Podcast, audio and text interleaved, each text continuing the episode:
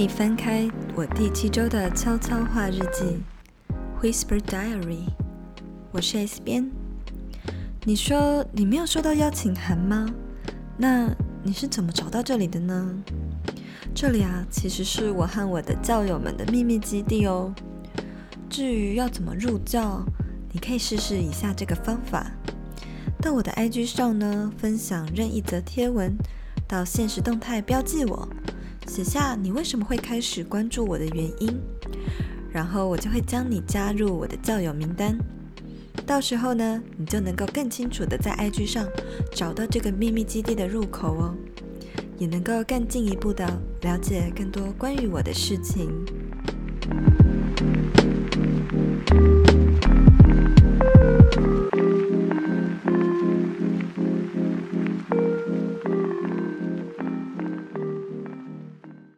今天呢是六月二十号啊，真的是非常的抱歉，上个礼拜我因为真的手忙脚乱，整个作息也大乱，所以呢我就没有前来赴约了。我知道你应该是不是在这边等了我好一阵子，让你失望了，真的很抱歉。那今天我就多和你分享一点心事吧。这一周呢其实也是非常非常令我兴奋的一周，因为你们知道在这个礼拜三我采访到了谁吗？我采访了人人都知道的社群大神杰哥。其实我在回台湾刚进入行销圈的时候，就已经有透过某一个 podcast 节目认识了杰哥的社群动这个社团。那当时呢我一知道有这样的学习社团，就非常的兴奋加入了，也没有多想，然后就一直追随杰哥的文章，然后一直到现在他有了 I G， 看着他们的团队一年一年的壮大，一直不断的接下各种很厉害的行销企划案，每一次的创意呢都真的是让我献出我的膝盖，真的看他们团队一起工作都会觉得哇，这就是人生啊，和自己就是最 match 的伙伴一起绞尽脑汁想各种的创意。这其实也让我回想到了以前在媒体业上班的时候，我和我的 partner 也是这样子。我们两个呢都对于社群行销有相当大的热忱。她呢是一个非常非常可爱的小女生，才刚毕业而已，就非常的有冲劲，那也很谦虚的一直在学习，甚至呢也不会说因为自己是新鲜人不敢提出自己的意见。反而我觉得我在他身上也学到了很多东西。那那个时候呢，我比较像是呃去统筹啊企划的人，而他呢就是行动力十足，在前面不断往前冲的人。而且我也是第一次遇到一个脑袋结构跟我这么像的人，就是在脑海里有很多各种天马行空的想法。所以每一次和他讨论各种公司的行销企划案，我们两个真的是可以聊到非常非常的晚，然后每次一起蹦出新的火花的时候，我们两个就会互相拉着手，然后觉得说天哪，就赞叹我们自己怎么可以想出这么厉害的 idea， 真的还蛮怀念有伙伴的那一段时光呢。这也就是我每次看杰哥他们团队在工作的模样吧。这一次的交流呢也让我好兴奋哦，我从来就是没有在一场直播有一种好像在一个小时内看完一本非常厉害的行销商业书籍的感觉。甚至呢我也从杰哥身上得到了非常多关于创业的心路历程是如何。如果你们还没有听过这集直播，建议你们可以去收听这一集，或者是到我的 YouTube 上面回顾这一集的直播精华片段也可以哦。而那一天采访完呢，我也一整个就是觉得哇，吸收好多新知识，然后开了一个就是还蛮大的眼界，因为听杰哥聊了很多关于他们之前办的一些活动，整个企划发想的背后，我也都觉得非常佩服。所以那一天晚上我整个人就是很亢奋，也睡不着，是不是有一点好笑？可是你们应该很难想象那种感觉。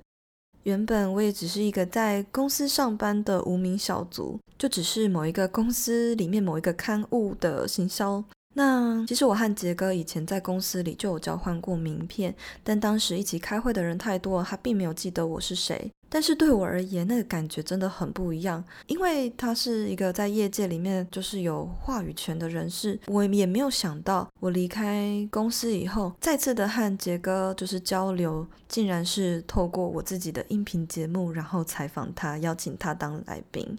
这真的是一个很奇妙的旅程。我相信如果你是从很初期就 follow 我的甜甜圈，应该也对于我的成长感到不可思议，对吧？如果你也有这样的感觉，很欢迎你可以私讯告诉我你的感受。刚刚说到采访他之后，我到隔天中午都还睡不着觉，原因是因为隔天的早上十点之后，我又接受到了 Yale 的采访。嗯，对，就是那个讲理财的 YouTuber Yale Chen。天哪，我一定要跟你说，这也是一个很奇妙很奇妙的缘分。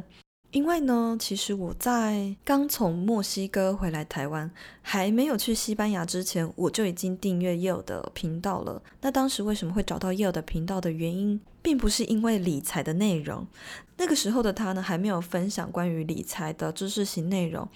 而是因为我正在搜寻关于吸引力法则的一些真实案例的分享，然后就这样子找到了 Yale 的频道，也被他的故事深深吸引着。那那个时候的我呢，再没有两个月就要出发去西班牙了，然后在频道上面听到某一个片段，就是我依稀记得 Yale 好像有说他未来呢很想很想搬去西班牙住，所以我就觉得哇，我们两个是一个嗯、呃、有共同目标跟梦想的人。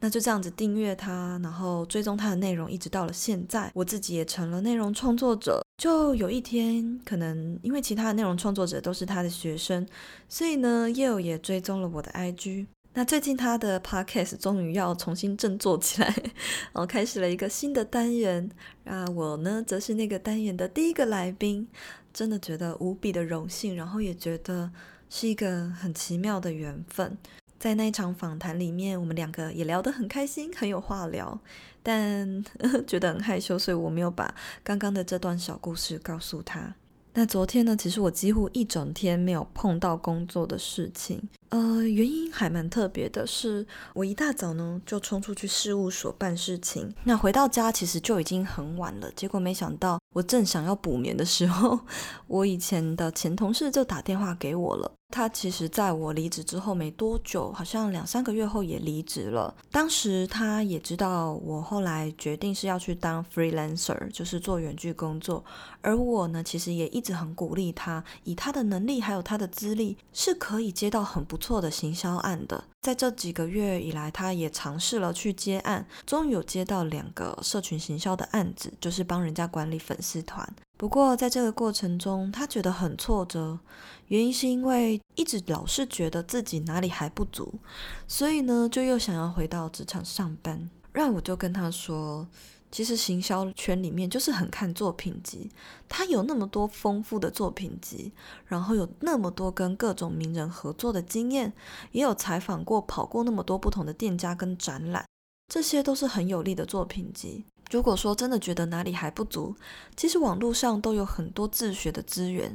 我相信只要在社群这个圈子打滚过的人，我们都是自学力很强的人。而他也告诉我，他觉得自己不足的原因是因为他认为他没有像我这样子有营收啊、商业啊，或者是有整合策略的能力。他认为他并没有像我一样有到过墨西哥呃工作的经验，所以他觉得他这块的能力是要另外学习的。但其实我告诉他，做一个 freelancer，有很多人都是从零开始学习这些技能的，而如果真的为了要学这些再重回职场，其实只会花更多的时间。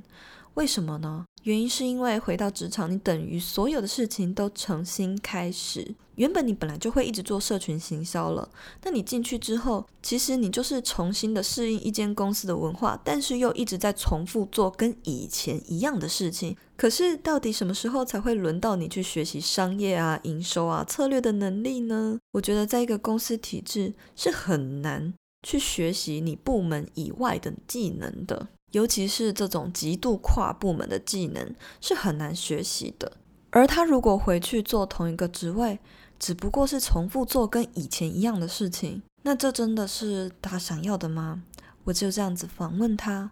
并且我也提供给他一个我觉得很重要的观念是，你想要被动的选择还是主动的选择学习什么事情？我们在企业里其实就是一个被动的选择，因为我们没有办法主动去选择我们应该做什么事情。可是当你成为了 freelancer， 你可以主动的选择你想要学习什么事，针对那些技能呢，去上线上课程啊，或是去听讲座啊，或者是跟各种不同的专业人士请教交流，这都是主动的学习。所以啊，我就这样子跟他聊啊聊啊聊了一个小时多，呃，希望能够对他有一些帮助。那就在讲完这通电话之后呢，我刚好又有一个就是很久很久不见的老朋友来台中旅游，那他就来我家。那其实他也是内容创作者，只是同样在这条路上，他有着跟大家一样的烦恼，就是一直做一直做，但是不晓得，看不到远方，看不到终点，不晓得这个到底会生出什么样的获利模式。所以这就是我社群顾问在做的事情嘛，帮助更多的内容创作者，除了被更多人看见之外呢，也要在一路上慢慢规划出自己的获利模式。那我自己的想法是，你必须要先抓出一个目标，你认为这样的获利模式是你觉得可以的，也喜欢的，先朝着那个目标走。那如果一路上呢，你有看到其他的选择，或者是有其他的岔路，你可以再去做选择，就是尽量的去分享你认为有价值的事吧。虽然我们都会遇到一样的困难，可是我相信，只要你坚信你做这件事情是对的，然后你也做得非常的开心，也很投入，你很难说哪一天你有兴趣的事情不能够变成一份真正的事业呢？